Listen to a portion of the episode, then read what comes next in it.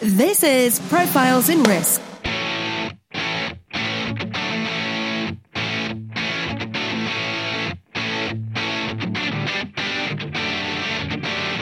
Hosted by Nick Lamparelli. Every week, we interview those who risk life, limb, fortunes, career, and reputation, and those who work behind the scenes who look to protect and enlighten us about risk. You can find the show notes and other insurance related content at insnerds.com. That's I N S N E R D S.com. Now, on to the show.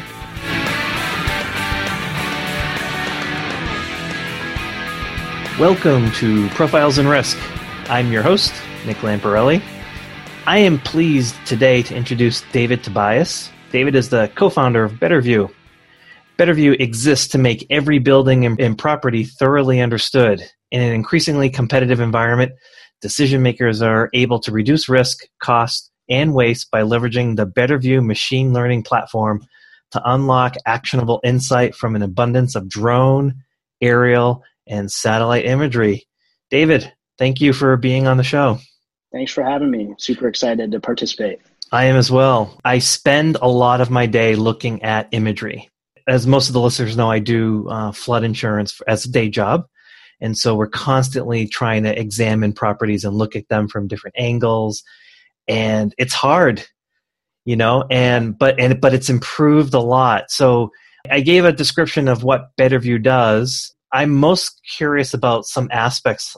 You know, drone technology is fairly new. How did BetterView emerge? Where did it come from? What problem did you see that you yeah. thought uh, that you needed to start a company to try to solve it? Yeah, you know, we we approached the problem first and foremost, which is kind of unique here on Silicon Valley. A lot of people come up with solutions and then try to find problems to adhere those solutions to. I grew up in the insurance inspection world of all things. So my dad started a commercial loss control inspection company 40, 45 years ago called RSI or Research Specialist. Um, and so I grew up doing inspections with him, going out to the field, looking at buildings and properties, uh, mostly commercial. And so I took over that business more than 10 years ago, grew it quite a bit, about 600 inspectors across the country. And we had insurance carriers coming to us needing more and better roof information specifically. So hail claims were getting worse. They were insuring a lot of buildings with pre existing hail and roof damage and they didn't know about it. So we looked for solutions to try to get them that information they were looking for. We, we deployed like 200 roof poles across the country, which are essentially painter's poles with like a camera attachment on top. Oh wait, wait, wait! Before before, before you even go on, I, do, do they? How does the camera stay on the pole? you buy an attachment and then you know so you are taping it on.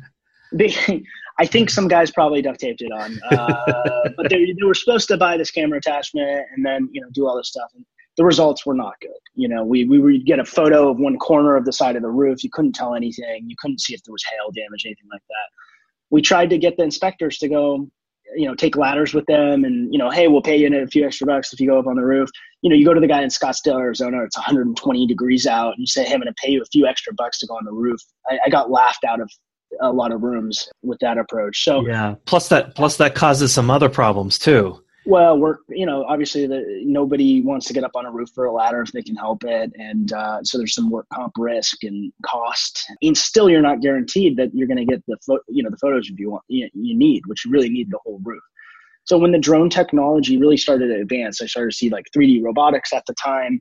You know that was getting easier to fly, and then the DJI drones especially said, you know, this is interesting. How can we utilize drones for insurance? Starting with this very specific use case of unlocking roof data for insurers? Can we do it cheaply, safely, and effectively using this new technology, which is effectively a flying digital camera? And growing up in the inspection industry, I'd seen the transition from film cameras to digital cameras. And we've seen a lot of the same trends with, with the drone. You know, every, when the digital camera came out, there was insurers saying, "We'll never accept a digital photo. Like it can be doctored and things like that."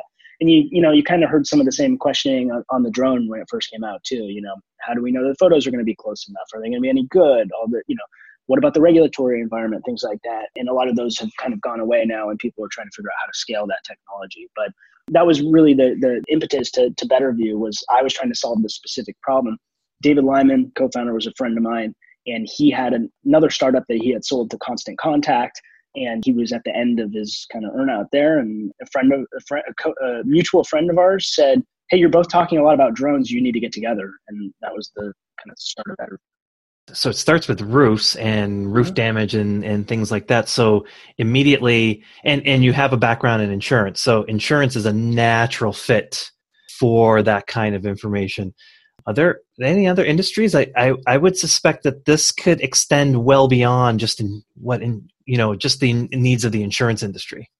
Yeah, I mean, you know, we do things with the roofing industry, as you'd imagine. We also do, we work for one of the largest national paving companies. They used to put people on planes. You know, they'll get deals to do, you know, big chain construction, you know, supply stores. You can figure out who those are, right? And they'll, you know, be hundreds of parking lots across the country. They used to put people on planes to go measure the parking lots and take photos. And guess what? We can fly the whole parking lot, you know, in minutes or you know hours if it's a, a, large you know structure and they never have to put these people on planes they get accurate measurements they can look for damage so there's the construction industries, obviously, that this type of imagery can be valuable for. The real estate and property management companies and the REITs as well. You know, there's interest uh, around looking at, you know, anybody who needs insight around buildings and properties, you know, is, is, is somebody that we can we can provide a solution to. And you know, there's a lot of different ways you can do that, but the aerial imagery has really become cost effective you know, there's a lot, and we can get into this, a lot that you can do with the aerial imagery that people don't think about, you know, even with flood and other other use cases. Yeah, well, th- that's what I wanted to get into because, you know, it starts with a pole with uh, maybe first with a camera duct tape on, but then an attachment, you know, things begin to evolve. The key thing is with digital imagery, you can do math on that. So yeah. you can do like when you're saying you can do square footage calculation of a of a parking lot. It's literally the drone is flying back and forth and you can then mathematically determine what the precise measurements are. Uh, could you could you walk us through the development of your technology from just taking pictures to adding software that can do all kinds of really cool stuff with that picture? Yeah definitely. I have a software background uh, so so at david. So we you know we, we knew kind of a, a roadmap but we first and foremost want to see if anybody was willing to pay us for this data. So at first, what we did is we got some customers I knew, some insurance carriers, and that I knew had this roof, you know, information problem. Said, hey, we want to fly some drones. You know, this is before the regulatory stuff. You know, it was much more questionable back then. Hey, we want to fly some drones and see if we can get you this roof data. And somehow, I found people that trusted me enough to to to let me go fly drones over their insurance buildings. And we started seeing the imagery, and we hired local drone pilots. You know, so we weren't flying somewhere to go fly. We're hiring local pilots that already had the equipment. So first job we did, the first paid job, we had no software. We had you know nothing. We were just kind of piecing things together. The funny thing is, we we we go out, we fly something in Colorado, we get these really cool images. I'm excited. David's excited. You know, it's our first like paid job, if you will. I send it to the underwriter who I knew. I get a call from them like five minutes later saying, you know, hey, the photos are really cool, uh, really close up. What the heck does it mean? And heck was not the word he used. He used a different uh, uh, version of the word. And we instantly realized, you know, it wasn't about the capture. It wasn't about you know the drone. It was about what what can you do with the imagery? What what can you manipulate the imagery into and actually turn into a valuable output that an underwriter, claims manager, you know, whoever it is, could make a decision on. And you know that we, we learned that lesson very early. So the first piece of software we built was actually a tool to take in hundreds or thousands of images, tag them, you know, you know, with tag things that you know anomalies that you see in the image. So a hail ding, um, missing shingle, um, water ponding, whatever that is, and generate a PDF output that these insurance companies could take into their document management systems they could use in underwriting or claims. That was the first real software we built before we did anything around the drone or you know managing this workforce or anything like that. That was the first thing we built because David and I felt the pain. You know, we were the ones annotating and putting together the first reports. And we, we found that there was no tool out there to take in hundreds or thousands of photos like this, you know, turn it into a report output. And, you know, we went from there. From there, we started going down the stack. Then we realized, well, we have a growing workforce of people. We need to manage those people. I knew how to do that pretty well because I managed them on the inspection, you know, in the inspection world. So we built our own software to assign jobs to people, get them to do it, upload the photos photo and file management was a big one because the drone you know c- creates a lot of photos So you need to be able to manage that. You need to be able to sort them by building. You need to be able to use the geospatial data from the photos. And then you also need to, to your point on creating measurements and things like that, to do so, you need to stitch the photos together. So you need to create an orthomosaic map, and that's a bunch of overlapping images that the computer can stitch together, and then you can do the, that like geospatial analysis on it. You can measure things. You can look at a digital surface model, so you can see the low parts and the high parts on the property, which I think gets really excited when you talk about some of the changes that might be coming to the the flood programs, which I know you can speak to um, more eloquently probably than I can. But you know, looking at the individualized property level risk rather than like a flood plat, like the drone can provide a lot of data that can be valuable on an individual property basis. So we built the software to automatically stitch all those together and then generate the report we didn't originally start with AI. We kind of stumbled into AI, realizing we were computer vision specifically could automatically identify a lot of the things that we were having humans tag and you know claims adjusters. So we have uh, claims adjusters on staff here in san francisco. We also have a network of independent claims adjusters that we can use that can analyze photos and reports for us. But we realized that we're tagging the same things over and over and over again and we could train the computer to, to do that. And then we kind of stumbled into and said you know, again, we were trying to solve some specific problems around how do we get more efficient. Not necessarily AI is cool. How do we make ourselves an AI company? We actually were using it to solve a problem, and that's how we kind of pushed into that side of it. So now the software is really full fledged. We have a mobile app that automatically flies the drone and will take the photos off the drone. We have software that automatically tags hail damage using AI, you know, puts bounding boxes around all the hail things. So we have a product now that runs the full full suite on the drone side. And then we have a, a product that allows us to take manned aircraft satellite imagery and using AI automatically detect roof condition and other things off of that. Okay, so you've you've extended beyond drones. So now you're doing using all sorts of imagery, regardless of where it comes from, and, and being able to use the same uh, or similar software technology to start to tag you know because exactly. you're you're essentially tagging the same things photo by photo and and that now have a computer learn how to do that and then do it automatically. Yeah you know there, there's as we went deeper and deeper and we started looking at you know the, the market as a whole there's different resolution of aerial imagery that can be useful at different points. So satellite is the lowest resolution but the cheapest. Manned aircraft is more expensive but it's more frequent and it's higher resolution. And then drone is the most expensive, but it's the only thing that you could actually see like a hail ding in, just for example. So we found out, you know, we're really good at using aerial imagery, you know, as we started with the drone, and we expanded that out and productized some, you know, product that that that is you don't even need the drone yet. And then if you decide, you know, you see something in the manned aircraft imagery or the satellite imagery that we detect, um, and you decide you want to go send the drone out, we can provide that full stack. So an insurance carrier can come to us we can provide them drone imagery, satellite imagery, manned aircraft imagery. We can automatically analyze that for them. We can do it during underwriting, claims, and CAT. Yeah, so eh, I'm I'm thinking one just outside of the insurance sphere. This is like a textbook startup, right? You started out, and I see this all the time in insurtech you started out with a shallow solution, but you had the wherewithal to figure out we need to get deeper. And luckily, you had the feedback from from one of your underwriters from that customer because you guys got really excited but then you came back down to earth when you realized it's not really providing a solution. It's cool. And but it's it piques you know piques curiosity and gets them interested so that you can get to you can really drive towards a solution. So that's great. And then you brought up cat so last year was a bad year. We had uh, wildfires, two of them out where you uh, you are in California, two major ones. You know, uh, I think there were technically lots of wildfires, but one giant one set of ones in the north, one set of ones in the south, Correct. followed by mudslides there. Then hurricanes on the east, mm-hmm. uh, Harvey, Irma. What was 2017 like for Betterview?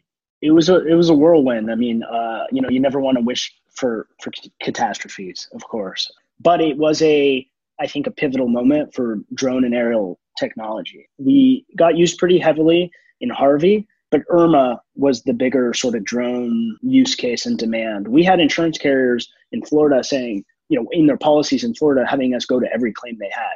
And we were getting there days and sometimes weeks before they could get traditional claims adjusters out there. You know, it was like a perfect storm for you because the uh, the problem with Irma was all were all the claims adjusters were over in mm-hmm. Texas. Texas, yeah. And yep. so it was like mm-hmm. a, a, wonderful use of technology that it's there, it's available, and we can deploy it right away.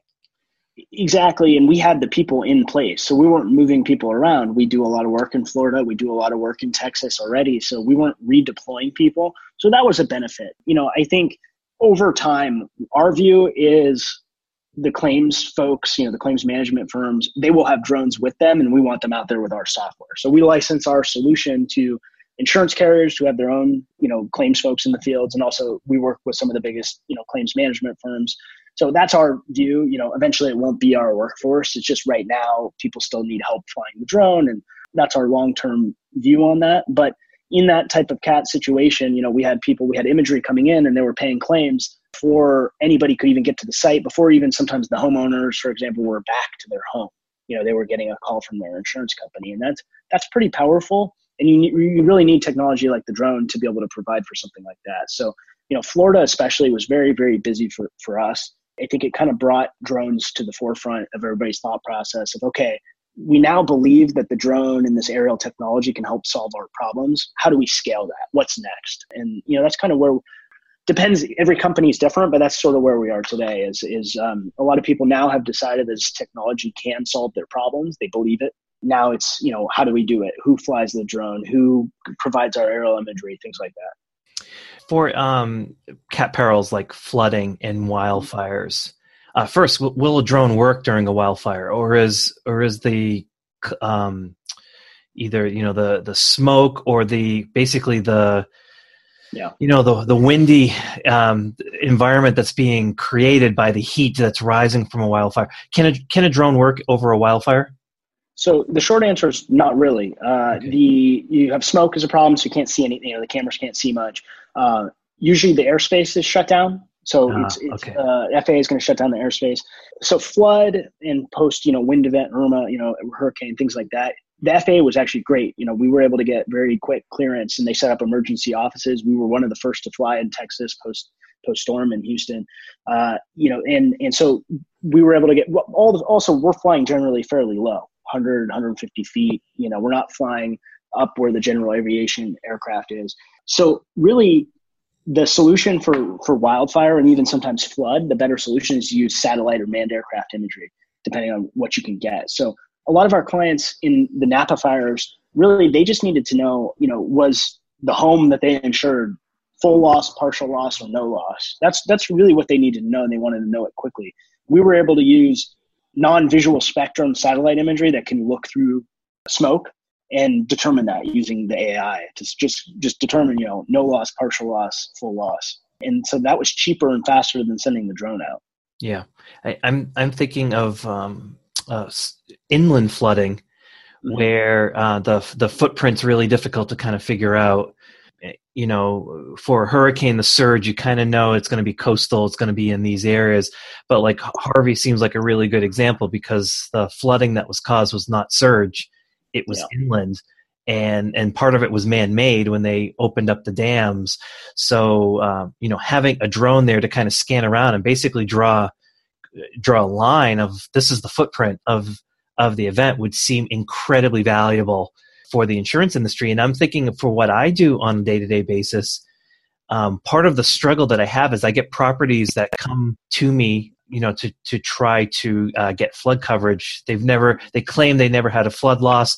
I run models that tell me the models say have something that's conflicting, like you know, oh, they said they never had a flood loss, but the models are estimating very high losses. So I sit there and kind of scratch my head and I, am sort of wondering, well, how close is this thing to the water? But also these small floods that occur, what has happened in the past, or as the floods are occurring, can we can we create a database of these smaller floods so we'll you know we can go back to them and, and know what happened in this area during this one event so drone technology seems like a natural for cat where you can't get an adjuster there or there's just all kinds of um, roadblocks to, to try to collect information, the drone can just get there and collect that information for you. Yeah, and there, there, there's a lot of benefit. You know, there's obviously a safety benefit to that. Like we we got brought in on one where nobody could get really close to the property, right, because of the flood, and it wasn't safe to go in. There were some electrical concerns. Well, we were able to launch the drone from a hill, you know, a little bit further away, still within visual line of sight though, and, and go get eyes on it, right? And that that was really valuable. And in the scheme of things, didn't cost very much. I think you know with flood also the way that the drone can map something out and very quickly generate a digital surface model, which is an elevation profile. So you can see, okay, it's next to a little river. Where are the low spots? So if this river just goes over peak, you know, what happens? Does does the whole building flood or just a parking lot? You know, being able to do some of that on a more property, you know, specific basis, I think there's a lot of potential value around flood. That being said, we haven't we've done work we've done some work post flood. We haven't done much on the underwriting side for flood. I, I think that's going to be a market, and maybe people are waiting for some of the changes or you know and how that works. But you might be able to explain better than me why we haven't seen that as a as a market just yet. Yeah, well, may, maybe we need to spend more time talking together. But you know, I I think I think what what's holding back the flood market is that the the federal government has such a major role in it, yeah. and they they struggle to get out of their own way um, when when it comes to this. But the private market's becoming very active, and so it, you know that that is uh, one of the reasons why we ended up connecting. We we I think we connected almost a year ago. Was yeah, longer, yeah, yeah, um, was because of because of the challenge that we're having with this. So I, I'm I will uh, we will work together on on the flood aspect because I, I I've you know we've developed some of our own uh, internal tagging insights as yeah. well as you see it but there's a slightly different problem when it when it comes to flood. So i i'm curious uh, how much did your background in insurance speed up the development of your business model? You know trying to determine how we're going to do it because it probably opened a lot of doors but you probably also knew at least rudimentary that some things were going to be some information was going to be more valuable than others yeah, I think it gave us credibility, right, as we were going and pitching these products to insurance companies. Uh, you know, I think there's a lot of, and no offense to any of them, there's some great ones, right? There's a lot of insurtech and fintech companies out there that are trying to sell into insurance but have no real insurance background.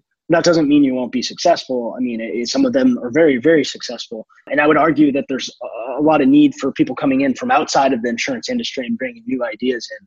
But it helps speed up the cycle and I don't have to convince somebody that uh, we know what we're talking about. We're trying to solve a problem that we already know that they have, right? And and we can relate to them. It also obviously had connections. You know, we had insurance companies who were willing to give us a shot. And you know, zero to one is always the hardest. So getting those first orders, getting that first deal done is is really always the hardest. You know, but selling into the insurance market is a is an art in and of itself.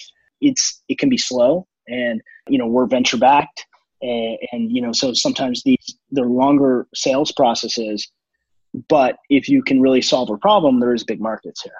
Yeah. So you mentioned zero to one. So i, I know it's always the end of the podcast where i ask about books. So i'm sure. i'm going to make a note. We're going to put that on the show notes because uh, that is one of the best books yeah. out there um, on how to on how to get a business up and running. So that makes a lot of sense. And, that, and i really and that's my experience as well the diversity of the people coming in. So the tech folks that come in bring a different skill set, different mindset, which is incredibly valuable. It's tying it to the actual business solution that becomes more of a problem for them, which is which is something I'm concerned about when uh, uh for tech. Is I think a lot of those ideas are going to die, uh, yeah. unfortunately, because they can't get they can't quickly enough go go past that shallow point that you guys hit to get to a, a solution. So that leads me to my next question, which is your your co-founder, who's the CEO, David Lyman. He doesn't have an insurance background, correct? Correct. Okay, so could that be part of the solution for the insurtech folks that are coming in? Can they partner? Can they bring in co-founders or uh, senior people with the insurance background knowledge that can help speed up that process to to get to market faster? Yeah, I, I think that is a solution. I mean, I have a, a, technical background and I know how to code, do, do do some engineering things. So does David. But David also had a he had had a venture backed startup before, and he had brought it, you know, raised money, had gone through the experiences there, and then sold that company. And uh, you know that's very valuable information if you're going to be venture backed. And by the way, you know not every company should be venture backed. Uh, you know, and and I think that's a common misconception. But yeah, uh, th- that is so true. I mean, I, am I'm, I'm sorry to interrupt you, but yeah. I especially in insurance, I, I'm there. I think there are a lot of solutions that technology companies can provide where I, I just don't think it's a venture opportunity. You know, there it's yeah. not going to grow to a potential billion dollar company and it really should be um, funded within the sphere of uh, insurance innovation. So insurance carriers kind of funding those and innovating those, but not necessarily expecting like you know a thousand or ten thousand x return. Yeah. Um, how do you know? Uh, I, I guess for for the tech companies, unless they have, unless they you know can get some kind of insurance expertise on, it's going to be really difficult to know until perhaps that they're you know too far down the road to reverse back. Yeah, I mean, I, I think getting if you're going to sell to the insurance market get people on your team as quickly as possible that know insurance and know the type of insurance. You know property is very different than life. You know you need to know what type of insurance and you need to know the different ways. I mean i've been selling into insurance my whole life. So it's not just providing the actual solution to that side of the business it's knowing how to sell to that side of the business. It's it's equally if not sometimes more important than nailing the solution. You know, you need to know who is the right person to go to, how are you going to sell to them, how do they purchase? Do they have budget for something like this? You know, there's a lot of questions, and I think I think to your point, there's been a lot of people who thought about those things too late and maybe tried to pull in talent at that point. But in in you know the same thing on the venture side, I think the market will tell you very quickly when you're going out and talking to the venture capitalists if you should be venture backed or not. You know, they're they're pretty brutal, right? And um, you know, I think the market tells you quickly, uh, you know, whether they think you're a, a venture backable business or not. You you hit on the I think the two key points. Um, with the, the the biggest hurdles that insurtech have to get over is the insurance expertise. Um, I've told uh, more than I can count on both my hands insurtech companies that they needed to hire a professional sales team or a professional salesperson because they had either the leader or the tech person um, selling, pitching the product. Sure. And they they just as an insurance professional, I I was like I felt bad for them. I was like, you you really shouldn't be saying that, you know, to to me because that's that's going to make me less likely to buy your product or more likely to try to fix it in house. So uh, and we spout about that all the time on this podcast soft skills the ability to persuade or sell is just something that's very missing. I think it's an afterthought for a lot of tech companies that start, not just insurtech, just in tech yeah. in general, selling is an afterthought.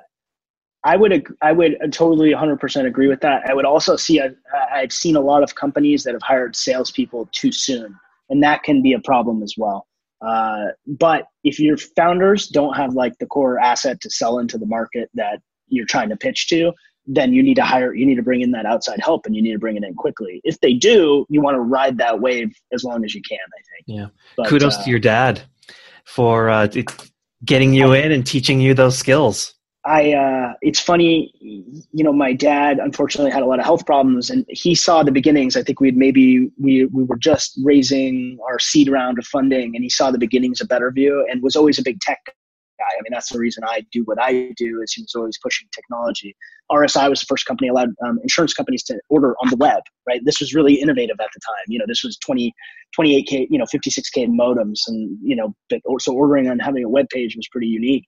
Uh, and so, you know, I think he was really happy to see me pushing, uh, you know, the new technology and finding a new use for it. He knew he knew that drones were going to be a thing in insurance probably before I even did but uh, you know was obviously less involved in it. And uh, you know, I think he he was talking about AI and insurance when I was still saying, "Dad, it's not ready. There's no way it'll ever work." So you know, in some in some regards, um, you know, you have to respect that the people that would say things could happen when you didn't think they could. Yeah, you know, I think yeah. that boundary.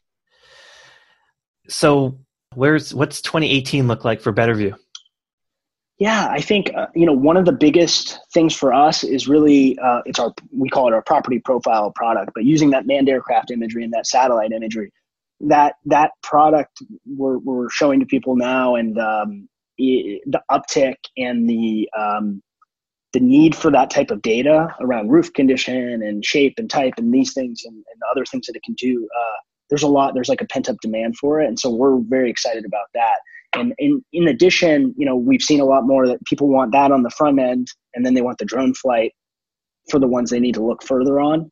And, um, you know, I think you kind of touched on this before, but at least in the insurance industry, and love to hear your take on this, but uh, most of these carriers, they want a solution. They don't want pieces and bits of the solution. They actually want to be presented a solution. So if you just tell somebody, hey, you have a bunch of problems here, but I don't give you a way to look further or take it to the next step, you're actually creating another problem for them.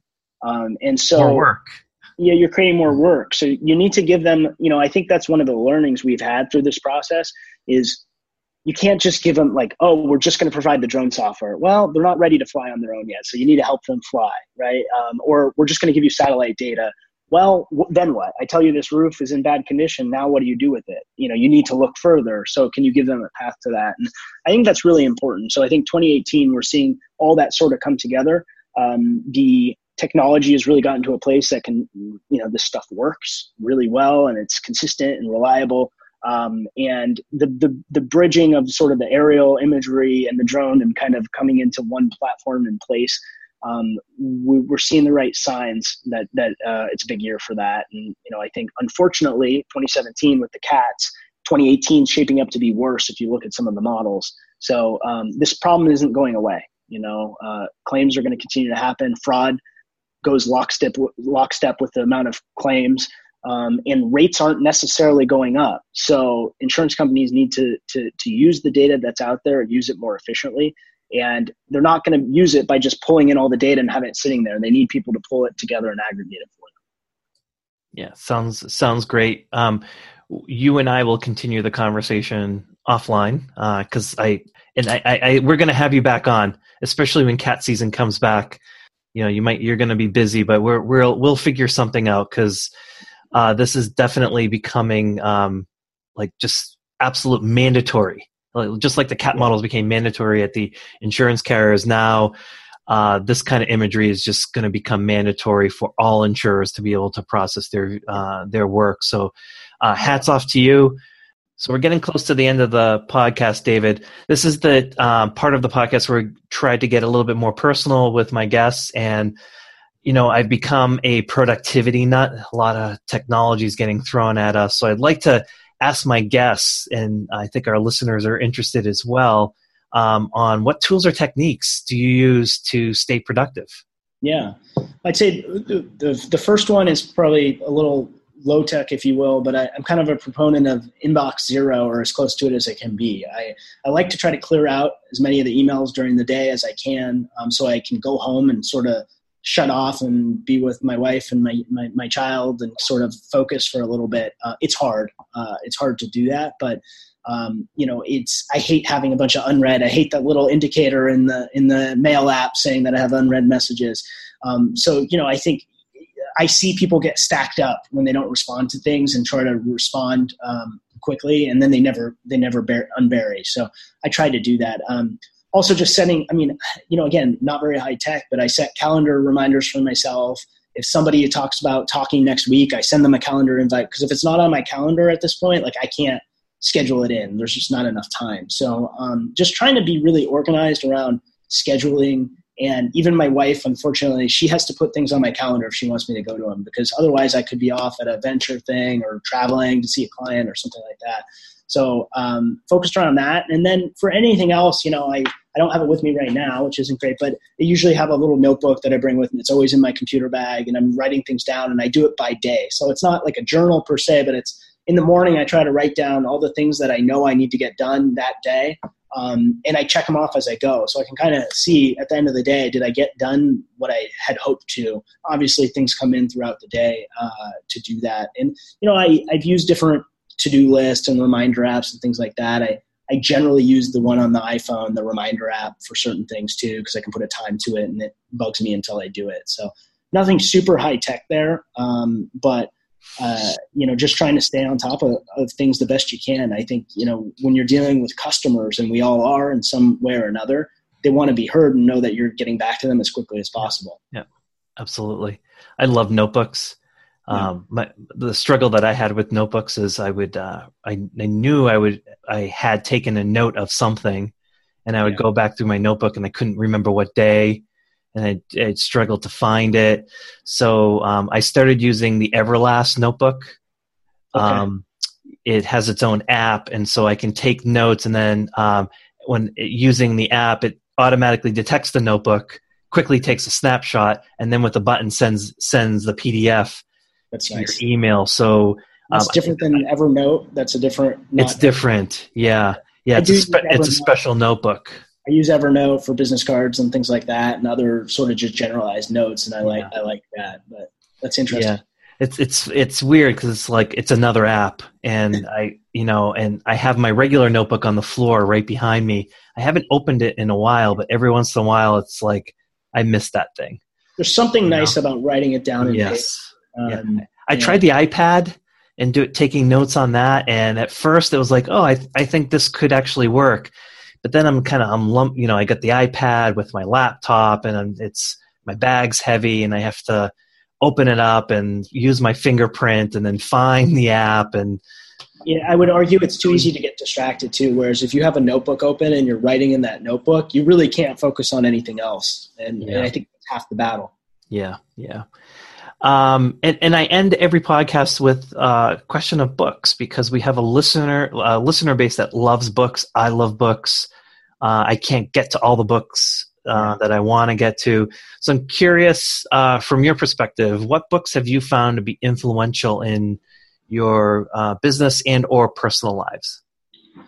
Yeah, there's a few. I mean, I'll name a couple I've, I've been listening to or reading recently. Um, there's Ray uh, Dalio's book, uh, Principles, uh, which I'm currently trying to finish up. haven't had much time to. I, I really like um, Creative Confidence from the IDEO one of the IDEO founders. That's one of those ones that I kind of keep going back to when different challenges, you know, in, either in my company or, you know, when we're facing sort of uh, design thinking challenges, if you will. Um, those are two that just kind of come to mind as I think about the audience. And, um, you know, uh, principles is interesting because it, you know, it talks about sort of business principles, but it talks about personal principles as well. And I, I think that's kind of unique. Um, it's one that I, I currently like. And I being you know here in the in Silicon Valley, I also enjoy the you know the Steve Jobs books and the you know some of some some of that, and it's not just for you know not as these are necessary things to do. Some of the lessons in there are things to not do, but uh, but uh, you know there, I've read uh, many of those as well. Yeah, the the the Ray Dalio book is um, has been um, mentioned a couple times, so uh, we'll get that on the show notes as well as the others. Creative Confidence I never heard of. This is why I asked the question. Yeah, so, I can go look it up. I mean, design thinking in and of itself is pretty interesting, and I, I, I really like the concepts behind it. And so this is a, a sort of a practical guide and uh, can be very helpful as you're facing tough challenges. Yeah, absolutely, absolutely. Uh, David, it's been a pleasure having you on and learning more about Betterview. Uh, without a doubt, we will be talking more about that. Um, I, I would like to learn more, and I especially want to see how your uh, technology improves. So, if uh, if someone's listening and they want to get in touch with you, what's the best way to reach you? Yeah, I mean, uh, go to our website, see a little bit about what we do, betterview.net. Also, reach me personally at dtobias at betterview.net. Happy to chat with people who are doing interesting things in the space and if we can do business together, great. If if we can't and there's something else, uh, that's fine too. But always like connecting with people in the insurance space and the insurtech space specifically. And uh, if I can help, even if I don't have the answer, I'll try to lead you in the right direction. Awesome, awesome. Uh, my guest this week has been David Tobias of Betterview. David, thanks again. Thanks for having me. Thanks so much.